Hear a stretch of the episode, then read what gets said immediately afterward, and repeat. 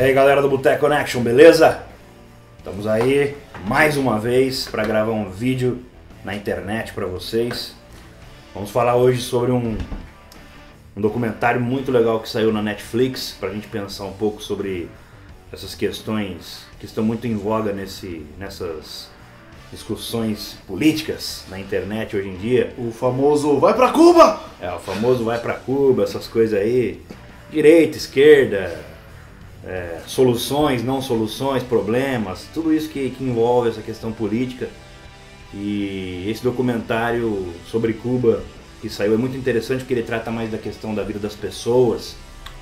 E acho que é um documentário que todo mundo tem, tem que assistir e a gente vai comentar um pouquinho sobre ele hoje.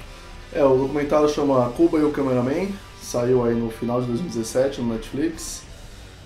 E é muito legal porque traz um, um ponto de vista do povo mesmo. E É. acho que isso é muito importante para a gente analisar, começar a analisar as coisas sem aquela frieza, aquele distanciamento que a gente está acostumado. Mas vamos começar pela cerveja, né? Vamos lá. Cervejinha boa, hein? Bom, hoje a gente vai tomar uma Hogarden. É uma cerveja belga.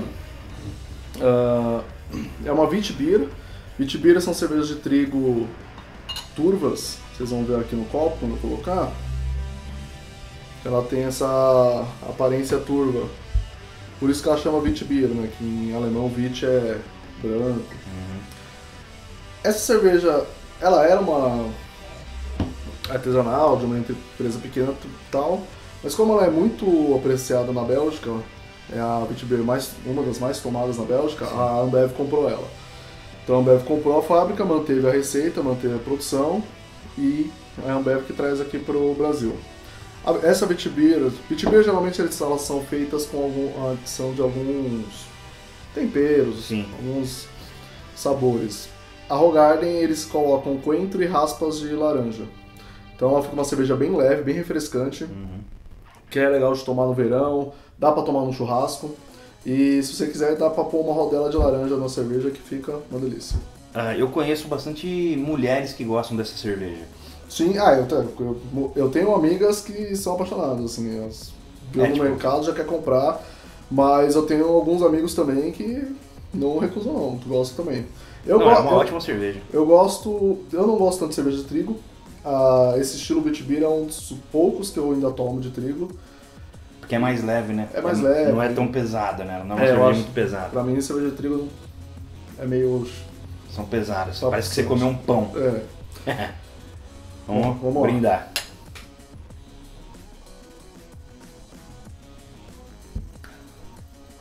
Ah, eu gosto dela, cara. Ela é bem levinha, É bem. leve.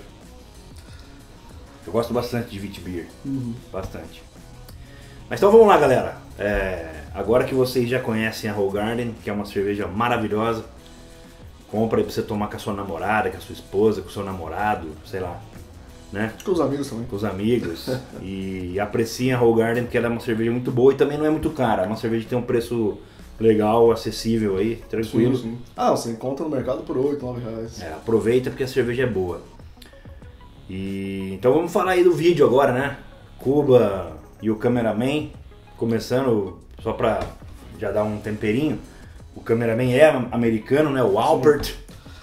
É, a motivação dele ao fazer esse vídeo, o que acontece, né? Eles.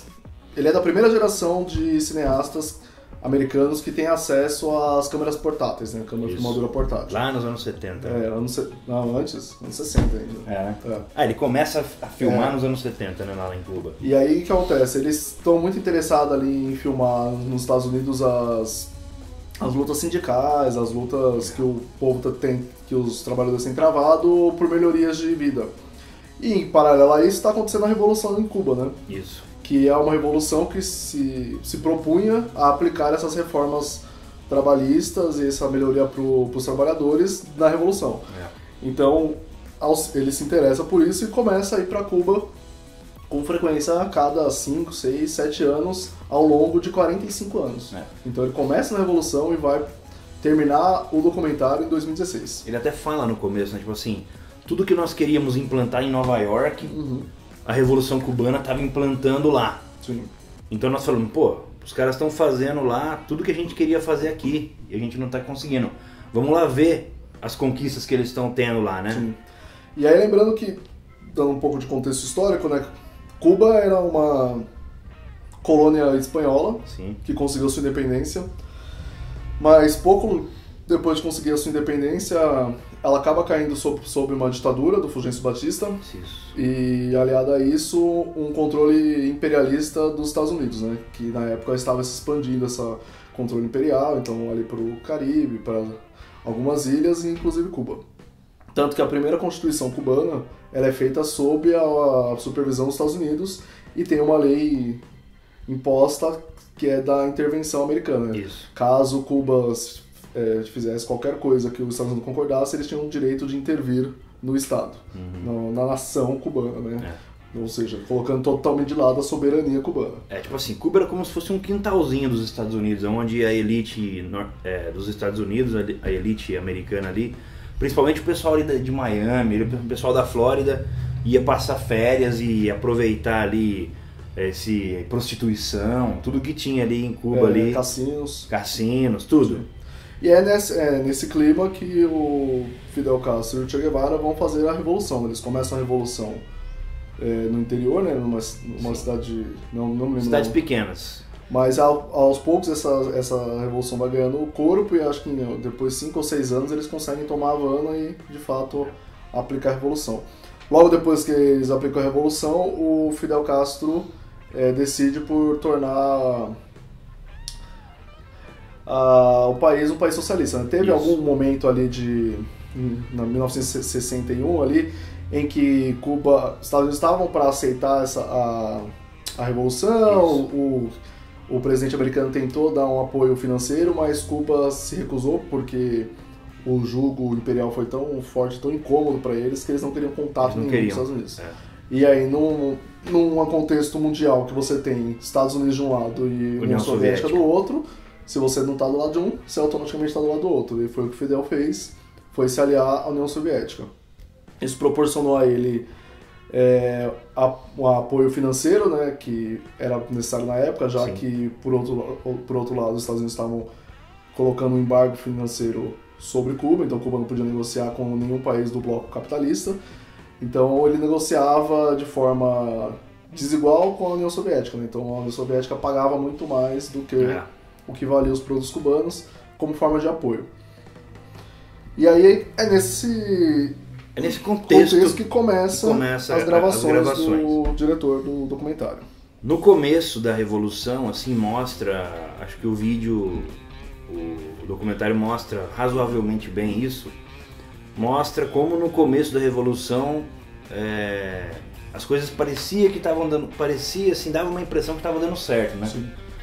É, ou seja, você tinha um país comunista muito forte, que era a, União Soviética, né? Vários países né, aliados ali na, na, União Soviética e que ajudavam Cuba a, a crescer, a se desenvolver, a, a fornecer produtos para a sua população. É, as primeiras propostas que era moradia, saúde e educação para todos, elas estavam sendo aplicadas, Sim. então você vê logo no começo do documentário, de fato a construção civil é, deu uma deslanchada, todo mundo tinha casa própria, a saúde era universal, então todo mundo tinha acesso de fato, e a educação também, né? Você vê eles construíram as universidades, universidades começaram escolas, para todo, todo mundo, de fato estudando, né? Ele está em, em, entrevista, né, alguns trabalhadores no começo da evolução, né, perguntando para os trabalhadores, né, ah, mas por que você trabalha no campo e tal? Aí o, o, trabalhador responde, né, ah, eu trabalho aqui porque eu não tive oportunidade de estudar e tal. Sim. Mas e seus filhos, eles vão trabalhar aqui? Não, meus filhos não, meus estão filhos estudando. vão estudar, eles estão estudando e eu quero uma coisa melhor para eles. Ele entrevista um um homem que está tirando pedra, né, do... É, aí o, cara que está tirando que, pedra o que de um terreno. acontece, tá, acho que até com certa naturalidade ao longo das filmagens, é que o diretor ele se aproxima de três famílias do, ao longo desses anos, né? A primeira família que ele conhece são os, os irmãos Borrego, que são três irmãos e uma irmã que vivem no campo, trabalham ali no campo, plantando, é, próximo à Havana, mas um pouco mais interior. E ao longo dos anos ele acaba criando amizade com essa família e vai mostrando toda a, a passagem de tempo e todo o processo que, que, a, que a revolução causa de impacto neles. Né? Então no começo eles estão ali plantando e tudo mais.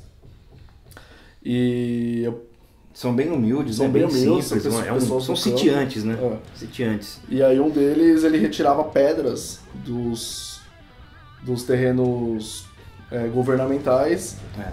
E aí quando o diretor pergunta pra ele, mas por que você faz isso? Ele fala, ele fala é, a minha, é a minha forma de ajudar a revolução. É. Ou seja, você vê que o povo ele realmente estava imbuído. Comprou né? a ideia. Comprou a ideia. Eles realmente acreditavam que a revolução era a melhor opção para eles. É, e é interessante que é, ao longo do vídeo você vai percebendo que o vídeo ele se trata, na verdade, de, de falar sobre pessoas, né? da, da, da relação das pessoas com, com, com elas mesmas, com o país e com o governo que as, que as governa, né? com o tipo de governo que as governa. E o que fica muito claro assim no, no, no, no documentário é que as pessoas elas elas gostam do Fidel, elas gostam da revolução, Uhum. ou pelo menos a maioria delas, porque tem muitas pessoas também que são contra e elas começam a sair de Cuba e tal. Na primeira fase da revolução, acho que mais a, a elite cubana que começa a deixar Cuba, o pessoal que tinha mais dinheiro, mais poder aquisitivo, começa a deixar Cuba porque eles não estão contentes com as, as novas políticas de, de tentativa de equalização da sociedade e tal. E acho que tem também muito da propaganda do mal do comunismo. mal né? comunista, né, Nossa, e tal. Esse vou, eu vou devorar um escravo aqui. Então ele- essa primeira leva são de pessoas que estavam mais envolvidas com o mundo capitalista americano Isso. que optam por deixar Cuba, né? Nesse, na primeira fase. Acho que na segunda fase, quando a revolução começa a sofrer um, assim, um, vamos dizer assim, um desgaste muito grande por causa do, do final da União Soviética, né? Sim. Aí as pessoas começam a querer deixar justamente porque aí já começa a faltar comida, começa a faltar É, o várias coisas para eles, O né? que acontece é que durante a década de 70 e 80 é, a revolução vai muito bem, obrigado. Inclusive É. a União Soviética também ia muito bem. Estava bem. Era até surpreendente né, para os economistas da época para entender como, como podia um país que era Feudal. era feudal até a Segunda Guerra Mundial, de repente crescer tanto quanto os Estados Unidos. É. Mas isso é toda uma conjuntura econômica forçada pelo governo, que não Uhum. dá para explicar aqui porque é muito complexa. Mas até a década de 80, final da década de 80, estava tudo indo bem. Quando começa na década de 80 a União Soviética, o declínio né, da União Soviética, que vai culminar com a- o, o final da União Soviética, a queda Que era do muro de Berlim. e o fim do apoio financeiro a Cuba. Sim. Com o fim do apoio financeiro a Cuba, Cuba começa, e ainda sob embargo Sim. econômico, começa a faltar tudo. Então você não tem mais investimento em saúde, você não tem mais investimento em educação, você não tem mais É, investimento em moradia, que era o básico né, que a Revolução oferecia. Então as pessoas continuam tendo acesso, mas acesso a um, a um serviço que já não é de ótima qualidade. A comida começa a faltar, né, porque ela, a comida era, a todos os bens de consumo, na verdade, Sim. eram distribuídos pelo governo a um preço acordado pelo governo. né? É, não existia lojas. mercado. As lojas estatais que eles, Exatamente. que eles chamam, né?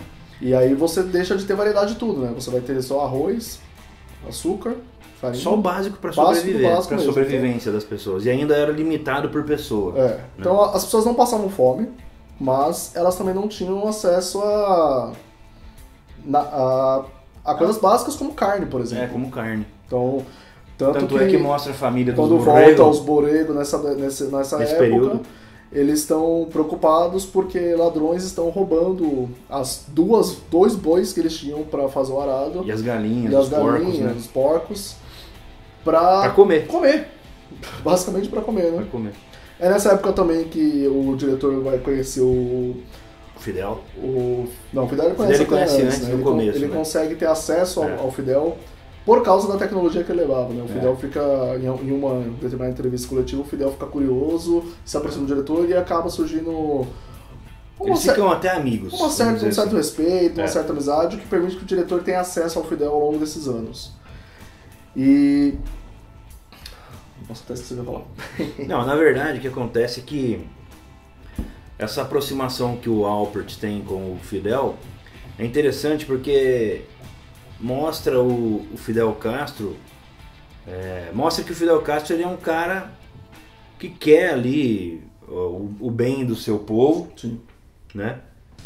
É, mas só que ele é um cara muito duro. Você vê que, que o Fidel é um cara muito muito duro, é um cara que não quer aproximação com os Estados Unidos.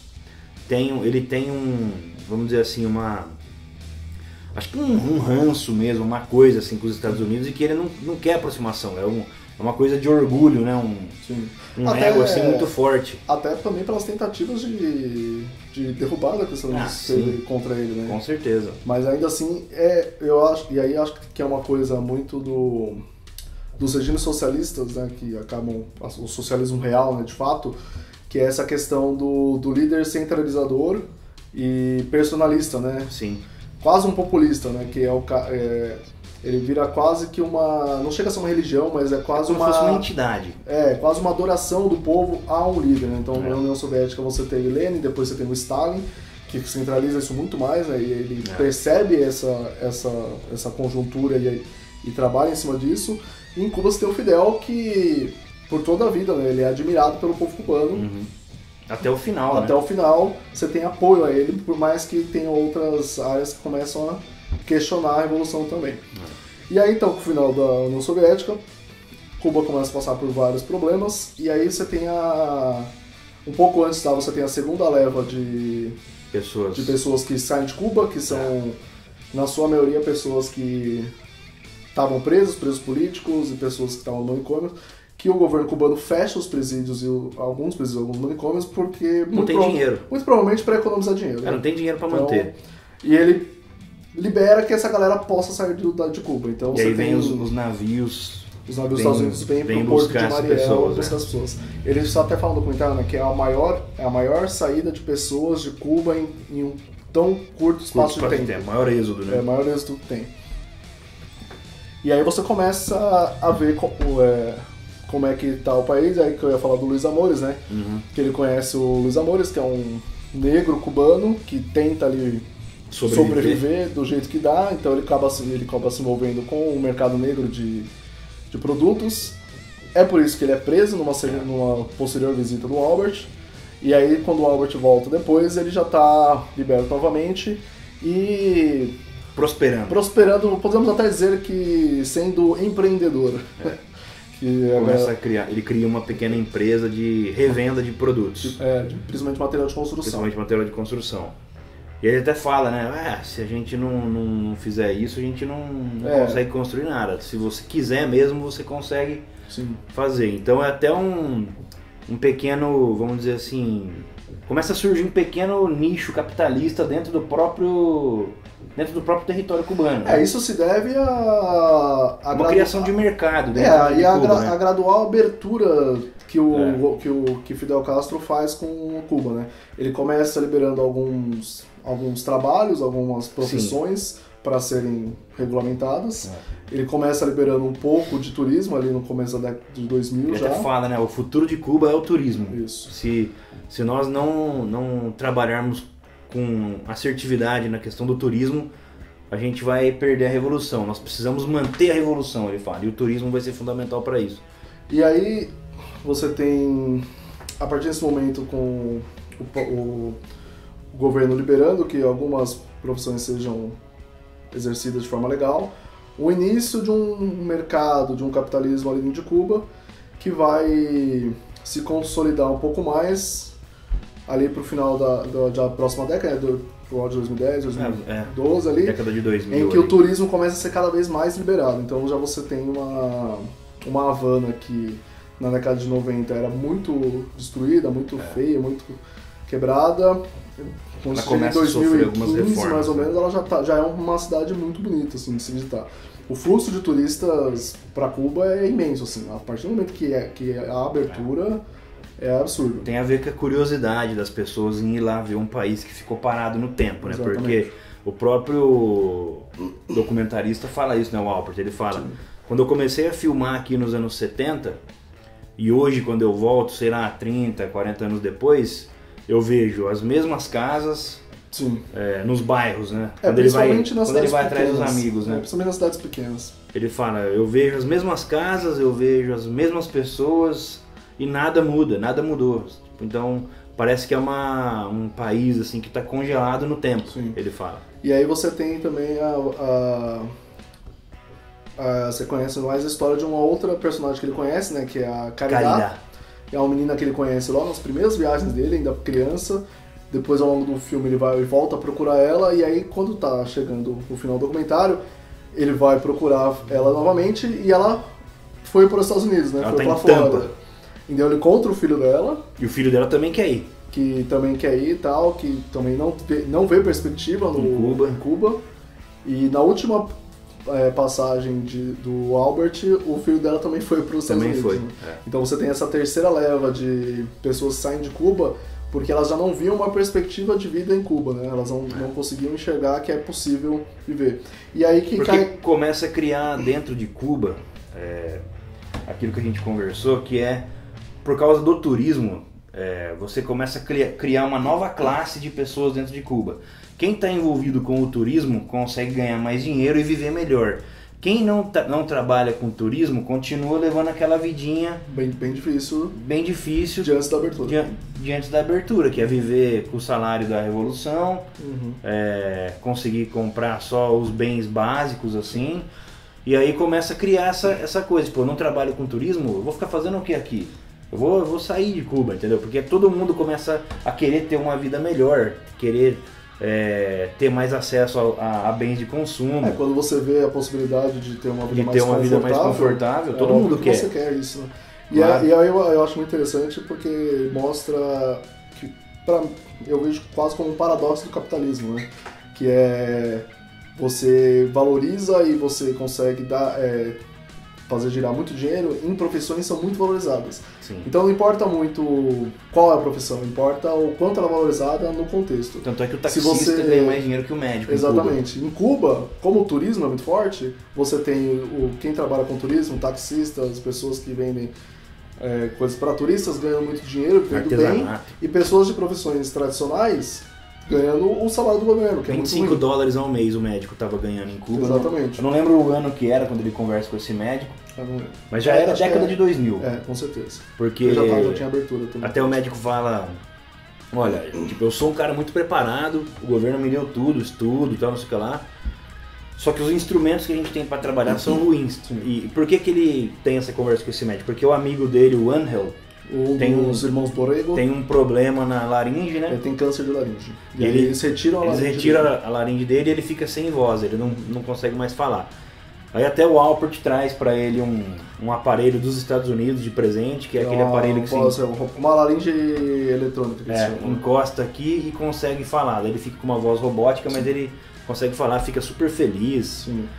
E, Que é impress... Não, e, e acho que isso é, é- é um- são as contradições muito impressionantes, né? Porque enquanto por um lado você tem o Angel com mais de 90 anos, tendo um câncer de laringe, sendo operado de forma com sucesso, Sim, por outro lado, essa mesma medicina que consegue fazer isso não consegue cuidar tão bem dos seus pacientes porque ela não tem a- Recursos. o aparato técnico. não tem recurso. Até ele- o médico mostra, ele fala, olha, é, olha os instrumentos que nós temos. Ele pega um instrumento lá que é para fazer cirurgia, Da década de 50. da década de 50 e é o que ele tem. Sim. E ele fala, olha, nem afiado não tá, então quando eu preciso usar esse instrumento em algum, em algum paciente meu, o paciente sofre. Sim. Ele fala, porque é um instrumento que está ultrapassado, não está afiado, não está nas suas melhores condições. Eles usam aquelas seringas antigas ainda, De né? vidro. De vidro, é, dos an- do- do- da Segunda Guerra Mundial ainda. E aí você tem essa, toda essa questão, né? De você ter pessoas vendendo artesanato com um nível superior. É. Então, o que, o que você tem em Cuba? Né? Você tem um país que tem, de fato, saúde para todos, educação para todos, moradia eu acho que não dá para todos. Tem, mas a qualidade é bem... A qualidade é ruim. é bem ruim. Não é todo mundo que tem uma É. casa boa, mas todo mundo tem um teto. tem um teto. Mas, por outro lado, essas pessoas não conseguem, por exemplo, exercer suas próprias profissões, elas são mal remuneradas por isso. Uhum. O que, assim, não também não, não tá muito longe do que a gente vê no capitalismo, né? Porque você vê muita gente com diploma de superior- ensino superior sem conseguir emprego. É, Você vê, quando você fala dos Borrego, né? A família que vive lá no, no campo. no campo, não é Uhum. tão diferente de uma família do campo aqui no Brasil, se É. você entrar bem no- nos interiores do Brasil. Não precisa nem entrar muito nos interiores, não. Aqui, aqui em São Paulo mesmo, se a gente for aqui pro interior de São Paulo aqui, tem famílias muito humildes, muito pobres trabalhando no campo, entendeu? E aí a questão, é, se você traça paralelo, né? Será que essa, será que essas pessoas que são semelhantes lá e semelhantes num país capitalista, elas têm de fato acesso à saúde, à educação e à moradia? Não sei. É. Então, existem muitas contradições, existem muitos problemas, mas Sim. também existem coisas boas. Mas Sim. o que fica, o que antes, acho que antes de concluir, falar só acho que terminar falando do, do que motiva o diretor a de fato fazer esse documentário, né? Porque quando ele começa a filmar, ele não tá, ele não, ele acho que não tinha essa perspectiva de de quando fazer esse documentário ou se de fato virar um Ah, com documentário. certeza. O que motiva ele é a doença do Fidel Castro. Sim. Então, Fidel Castro, quando chega aos 90 anos, já está muito debilitado. Ele já tinha passado o governo por irmão dele, o Raul Castro, Raul em, Castro. 2014, em 2012, acho. É. Em 2014, o Raul Castro se aproxima do, do Barack Obama com o intermédio do Papa. Então, aí nesse momento que é de fato existe a abertura de Cuba total. Ah, são as empre- empresas capitalistas são, são liberadas a investirem em Cuba, então Em você Cuba. tem diversas empresas brasileiras, americanas, europeias investindo em Cuba. O Brasil é um dos grandes investidores em Cuba, inclusive. É, um dos, dos países que investiu no, na reforma do Porto de do Mariel. Porto de Mariel, que Foi muito criticado aqui no Brasil pela, pela, pela galera mais reacionária. É, tal. a- o investimento em Porto de Mariel é do governo Lula, mas a abertura de relações diplomáticas é do Sarney e os primeiros investimentos em Cuba é do governo Fernando Henrique Fernando Henrique Cardoso. Então, no governo Lula você tem um pouco mais de investimento. E tem outra questão, né? Não é, não é assim, a questão do Porto de Mariel são empresas brasileiras Sim, sim. O privadas que Uhum. estão ganhando dinheiro lá fora, lá no Porto de Mariel. O que, foi, o, que, o que foi feito, na verdade, foi uma aproximação diplomática Sim. entre os governos para que eles pudessem ocorrer. Claro, o Brasil, é lógico, teve financiamento tal, que o Brasil ajudou a fazer lá Tem em Cuba. Mas é investimento em comércio exterior. Sim. E Cuba é um país em potencial como qualquer outro país que o Brasil comercializa. É, eu li uma reportagem que o, as, uma- aquelas empresas que fazem avaliação de mercado diz que Cuba tem um potencial de 10 bilhões de, de dólares por Sim, investimento. é um país praticamente inexplorado, né, cara? E aí o que motiva o diretor a, de fato, fazer, montar o documentário é justamente essa possibilidade do Fidel Castro vir a falecer, né? Que é o que acontece. Então o, o diretor ele consegue um último encontro com o Fidel, Com o Fidel. Bem velhinho já. bem velhinho, bem debilitado, Fidel lembra dele, Uhum. e meses depois Fidel Morre. morre. E é isso que é esse o estopim que faz um diretor pensar, nossa, agora eu tenho 45 anos de material, eu preciso montar. Uma linha do tempo, É. uma cronologia aí. E aí- organizar as informações. Acho que o que fica no final, ao assistir o documentário inteiro, o que fica pra gente é o que de fato é, acontece, o que de fato reflete, o que de fato impacta. O que de É- fato tem em comum entre capitalismo E e socialismo. socialismo, ou é o, comunismo. é o preço que o povo paga. Porque, Sim. no final das contas, é o povo que vai sofrer ou vai avançar mais sobre os governos, né? Você tem... Quem governa, quem comanda, não sofre o impacto direto, né? Quem Sim. sofre o impacto direto, na verdade, é o povo. É o povo. E não há muita diferença entre o impacto, entre a, as dificuldades do, num país socialista e num país capitalista, pelo menos comparando Cuba com a nossa experiência de Brasil, por É. exemplo. Acho que, tudo bem, você não vai comparar Cuba com com um país capitalista como a Finlândia, por exemplo, que é. não tem como. Sim. Agora, se você, se você comparar Cuba, por exemplo, com o Brasil, a diferença que existe é, entre Brasil e Cuba é que nós temos uma elite econômica que tem acesso a tudo, nós temos uma classe média que tem acesso também a todos os bens de consumo, é, ela consegue, vamos dizer, minimamente pagar seu plano de saúde, é, mas nós temos muitas pessoas pobres no Brasil, milhões de pessoas, que estão sem acesso à saúde, sem acesso à educação de qualidade, sem acesso a emprego de qualidade, com rendas muito baixas, sem acesso a, a, muito, a bens de consumo de, de, de, alto teor tecnológico. As pessoas conseguem comprar um smartphone de, sei lá, 400, 500 reais, ou conseguem comprar um smartphone de, de, de 2 mil reais parcelado em 24 vezes. Então, tipo assim, é, o capitalismo ele dá essa, essa sensação de que nós vivemos num país melhor do que, por exemplo, um, um, país como Cuba que, que tem uma realidade, vamos dizer, socialista.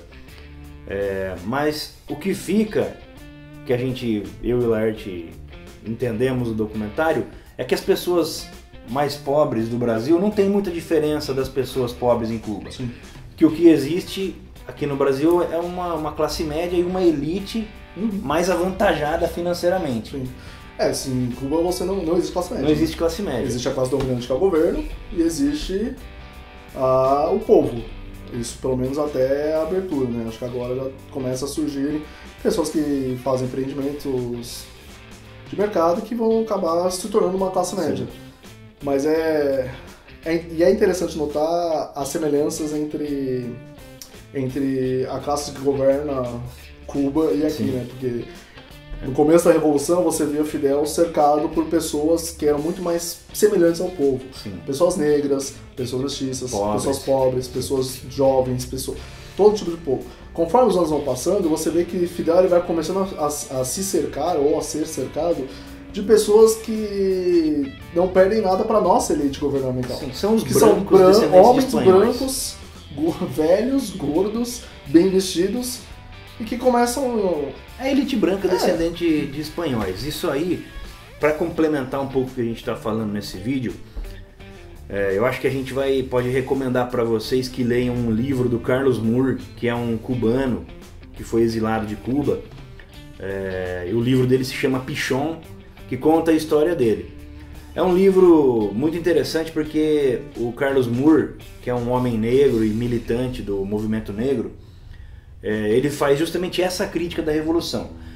O livro até, tem até uma, uma coisa assim interessante porque ele critica a revolução, uhum. mas sem é, reconhecer as coisas boas que a revolução fez Sim. pro povo.